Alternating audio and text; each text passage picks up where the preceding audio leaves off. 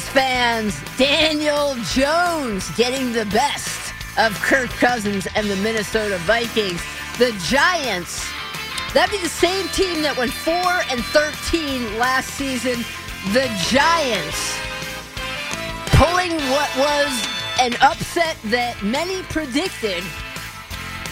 The Giants moving on, winning what was a very entertaining game and a very entertaining Super Wild Card weekend. Phone lines are open. Giants fans, you want to talk?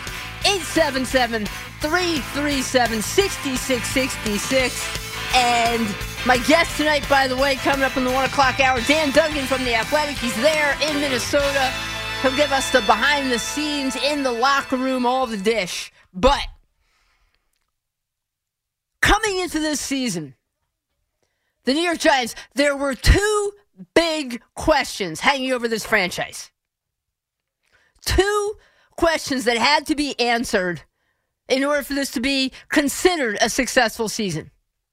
Question one Do they have a head coach?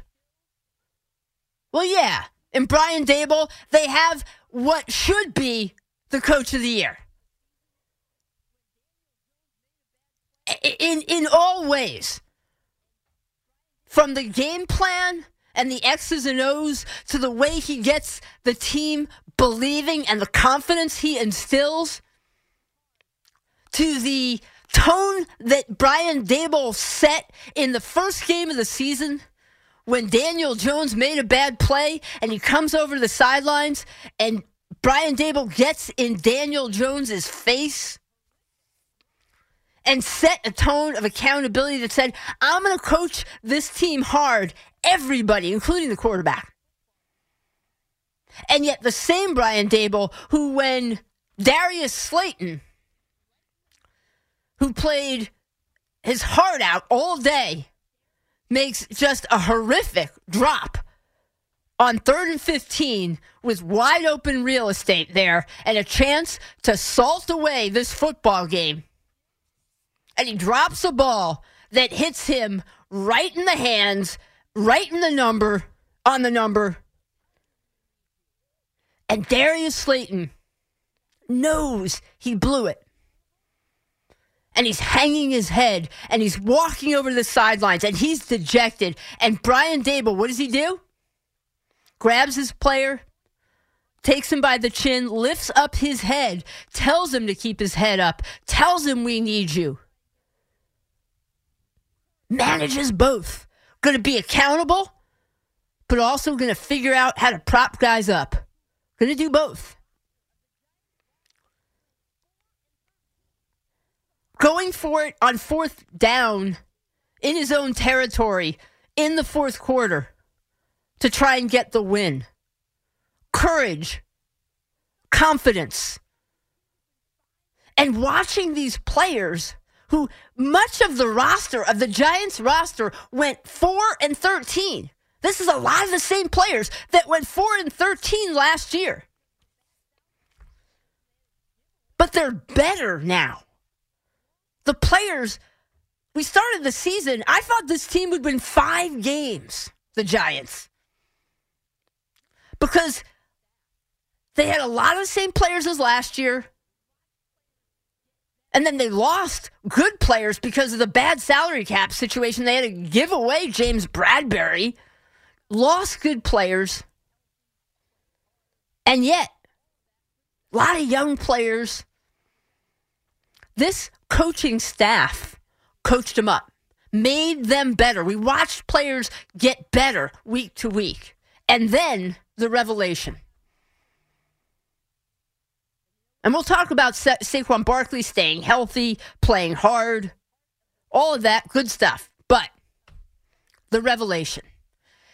Question two that had to be answered this season for the New York Giants.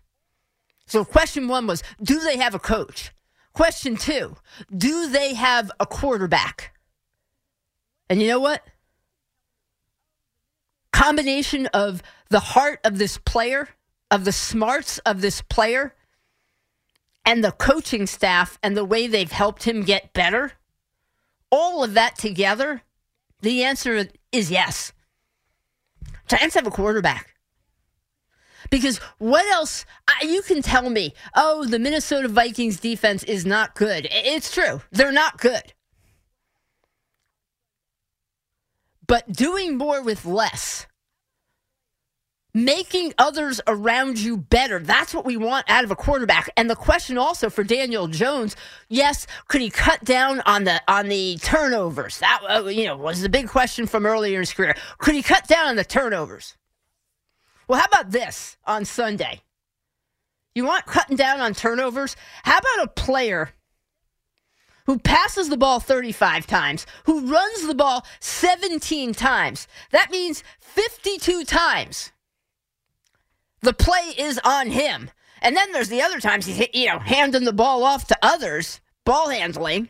But 52 times, 35 passes, seven, 17 runs, zero turnovers. How you like me now? Daniel Jones. That's the Kirk Cousins famous expression. How you like me now? Well, we like Daniel Jones. If you're a Giants fan, you should. You should like him a lot. And I confess, I have been a Daniel Jones apologist since his rookie year because I saw something when he was being coached properly by Pat Shurmur. Pat Shurmur might not have been a whale of a head coach, but he was a good offensive coordinator who understood how to coach and develop a rookie quarterback. And Daniel Jones, it's true, he fumbled the ball too much behind a terrible offensive line that rookie year, and the speed of play and his ability to process things mentally, it wasn't there yet, and so he fumbled. Too much. But also that rookie year, in 12 starts, he threw 24 touchdown passes. And so I saw something. I saw the running ability. I saw the arm. And I admit it, part of what made me a Daniel Jones apologist, I also just liked him. Yeah, there were all the Eli Manning 2.0 comparisons, the demeanor. And you know, there's truth to it. Have you ever noticed Daniel Jones in the post-game press conferences? Um, there's an Eli quality where they don't use nouns and pronouns. It's, it's, it's always just like a bunch of verbs. Played hard. They get asked a question. Played hard. Or good, you know, it would be like good effort if there's a noun, but it's ne- good team effort. But it's never I ever, ever. And just a likable guy who worked his tail off and you wanted to see him do well if you were a Giants fan, or at least I did. Wanted to see him do well, respected him. And like with Eli, it bugged me when Daniel Jones would have the 80 yard run and then would trip, and all people would dwell on would be that he fell, as opposed to, holy crap, this guy, he's kind of, kind of fast ran away from people for 80 yards. And people been, I think, dismissing him. And look, in the Parcells way, I'm not putting him in Canton yet. I'm not saying he's a top five quarterback in the league at this point. But is he a good quarterback? Yes, he is. And what we're seeing is a player who is with doing it with a ragtag outfit of misfits at wide receiver and, and tight end. Nobody no- noteworthy. And we're watching guys off Isaiah Hodgins off the practice squad develop instant chemistry with Daniel Jones and Daniel Jones helping making others around him better. Hodgins today, eight catches, 105 yards, and a touchdown. And some of those big catches, not just the touchdown. How about the toe tapper, Jones to Hodgins on the sideline in the fourth quarter? Making others better. Darius Slayton, nobody's idea of a uh, you know number one type of wide receiver wasn't even really in the Giants' plans in training camp. There was a question of whether he'd even be on the roster or they'd cut him. Richie James, a career punt returner. He's a special teams guy. He's out there as one of their leading receivers because there's nobody else. Guys were either hurt, traded, or not productive with a big contract in Kenny Golladay, who, by the way, threw a hell of a block on Sunday. That's another thing about Hodgins. Good blocking wide receiver. But Daniel Jones making others better, doing more with less. And on this day, for those that have criticized, for those that have not given him his due, for those that thought he somehow wasn't alpha male enough or, or wanted some other kind of personality out of their quarterback, as opposed to an all shucks kind of guy, an Eli 2.0. Well, you know what? He runs a heck of a lot better than Eli. But uh, Daniel Jones on this day threw for over 300 yards ran for 78 yards. So, and then passed for two touchdowns. First player in NFL history in a playoff game. First player in NFL playoff history to ever run for over 300 yards, pass, uh, uh, sorry, pass for over 300 yards, run for over 70 yards, and have two touchdown passes. First ever. If we saw these stats 301 yards passing, two touchdowns, 78 yards rushing. If we saw those stats, and by the way, sticking your head in there and picking up fourth and one, tough sledding. If we saw those stats and I covered the player up, if you thought it was Josh Allen or you thought it was Lamar Jackson, we would all be celebrating. Uh, people would be saying, oh, unicorn, incredible. Look at those stats. Oh my God, first time in history. Well, how do you like him now? Daniel Jones. Going to get a contract from the New York Giants. Going to be the starting quarterback for the New York Giants next year. And you know what I'd like to see? I'd like to see Daniel Jones in a a, a guy who, you know, has had different offensive coordinators every year. I would like to see him with a second year having the same head coach. We'll see what happens with the Giants offensive coordinator, Mike Kafka. Does Kafka get a, a head coaching job? If not, does he come back? Otherwise, it's still the Brian Daboll offense. That's one of the benefits of having your head coach be offensive minded. You keep that system and that continuity. But I like to see Daniel Jones in a second year of a Brian Daboll offense system. And I'd like them in the offseason to go out and get him somehow a number one caliber wide receiver. And maybe go out and get him another, a, a tight end, a good tight end and let's see what upgrading and how about go pick up at least one more offensive lineman, improve this offensive line. And let's see what Daniel Jones could do with another year of coaching and another year of development and an elite wide receiver around him. What would he look like? Because I think we're just scratching the surface of a 25 year old quarterback.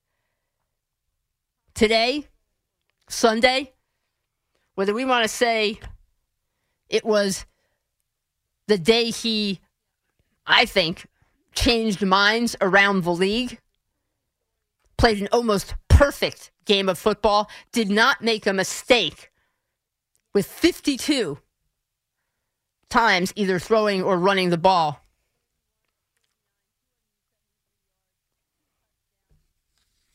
what else do you have to say? What else does he have to do?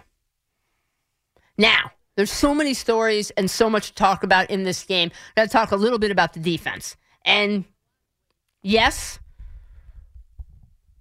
we're going to look at it and say Kirk Cousins, 31 of 39, 273 yards, two touchdowns. It's not like the defense held Minnesota down all day. They scored 24 points. This game, in a lot of ways, was a track meet up and down the field by both offenses, with both defenses doing the best they could to hang on for dear life. But there was no doubt the Giants' defense was better than Minnesota's defense. And when you look at, I mean, just look at the weapons here. Kirk Cousins is throwing to Justin Jefferson, the best wide receiver in the league. TJ Hockenson, one of the better tight ends, pass catching tight ends in the league. Adam Thielen, still a very good wide receiver. KJ Osborne.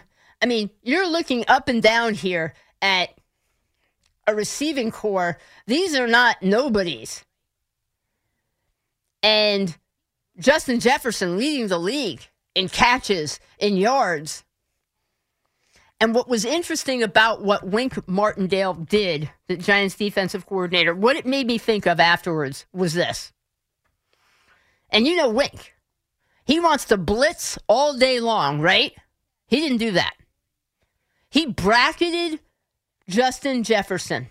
And Justin Jefferson had 30 yards in the first quarter of this game, and then 17 in the rest of the game finished the day seven seven receptions, seven catches for 47 yards, no touchdowns. Best receiver in the league, seven catches for 47 yards. And what I thought of afterwards was this Wink Martindale said he took a page, really. They, the Giants took a page out of the Bill Belichick school. Brian Daboll coached under Belichick for years. They played this like Belichick. And the famous thing that Bill Belichick always would do was, I'm going to take away the thing you do best. And then you got to beat me with something else. But I'm going to take away your favorite thing, the thing you do best. And what, what do the Minnesota Vikings do best? They have the best wide receiver in the league, Justin Jefferson. And yes, Hockenson came up big again. Hockenson beat them, uh, you know, was was great in the first game and the second game. But he's not the number one player on this team. The number one player on the Vikings is Justin Jefferson, best receiver in the league. And the Giants bracketed him and they took him away. And what happened? If you go back to the first time when these two teams played each other, and it was third and long, eh, the Giants you know, at the end of that first game, how did how how do they even get Minnesota to be able to kick that 61 yard field goal? Because somehow the Giants, uh, uh, the Vikings threw a short pass to Justin Jefferson, and he did the rest. It was like third and 17, and he picks up like 21 yards or something, and they kick a 61 yard field goal. So, what happened in a similar situation? It was fourth and eight on Sunday, today. And the Vikings have to convert to keep their drive going to try and score a tying touchdown or the game is over. Kirk Cousins fades back to pass, and the play is called for Justin Jefferson. We know this because after the game, Kirk Cousins was asked what happened on that play, that fourth and eight. And he says that it was the play was called for Justin Jefferson, but he looks at Justin Jefferson and he says, I didn't feel good about throwing it up to Justin. Now, why? Yes, he was covered. But we've seen games. How about that incredible comeback the Vikings had against the Bills? We've seen when Justin Jefferson has been covered and double covered this year, and Kirk Cousins has had the conviction to throw it up to his best player, the best receiver in the league, and let him go make a play.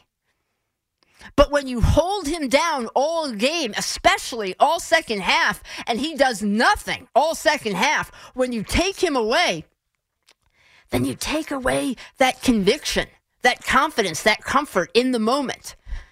And you you see doubt and you make Kirk Cousins second guess. It was a page out of the Bill Belichick Bible. And instead, Cousins was afraid he was going to get sacked by Dexter Lawrence, who was coming in with pressure, who had a monster game as well. Forget that BS roughing the passer call, which was a joke. And Cousins on fourth and eight dumps it off for a three yard gain to his tight end, who was, uh, yeah, he had burned them all day, but he was burning them, uh, Hockenson, when he had tons of yardage and was wide open in front of him, not when he was covered one on one by Xavier McKinney, who was there to make the play. So Wink Martindale had a plan, followed that plan. The Giants obviously knew this was going to be a high scoring game. And they took away what Minnesota does best. They took away their best player. Credit to Wink Martindale, credit to the Giants. Um, big plays all around. Got to talk about it. Shout out, by the way, to Cordale Flott, the Giants rookie cornerback, for the third and eight play gets a hand in there, breaks it up on KJ Osborne without third and eight, without him stopping that play and that pass defense. Fourth and eight never happens. Credit to him, the rookie. Tons to talk about here. Saquon Barkley, over 100 yards combined, catching, running, ran like a an absolute beast down by the goal line former Giants defensive tackle Dalvin Tomlinson, all 300 pounds of him. Saquon just pushing him into the end zone for the go ahead touchdown, refusing to be denied. Got to be happy for so many of these Giants players who had never sniffed a playoff game. And they win their first one. Play with poise. Do not turn the ball over. Don't make the tragic mistake, played winning football. 31 24 Giants, and now they move on to face Philadelphia. All right, 877 337 6666. Mike Fliegelman producing. We got Dexter, uh, Kevin Dexter on the updates. Lori Rubinson here with you. Phone lines open, ready to take your calls or hit me up on Twitter at L Rubinson. By the way, did I say the Giants won? Super wild card weekend. How do you like me now?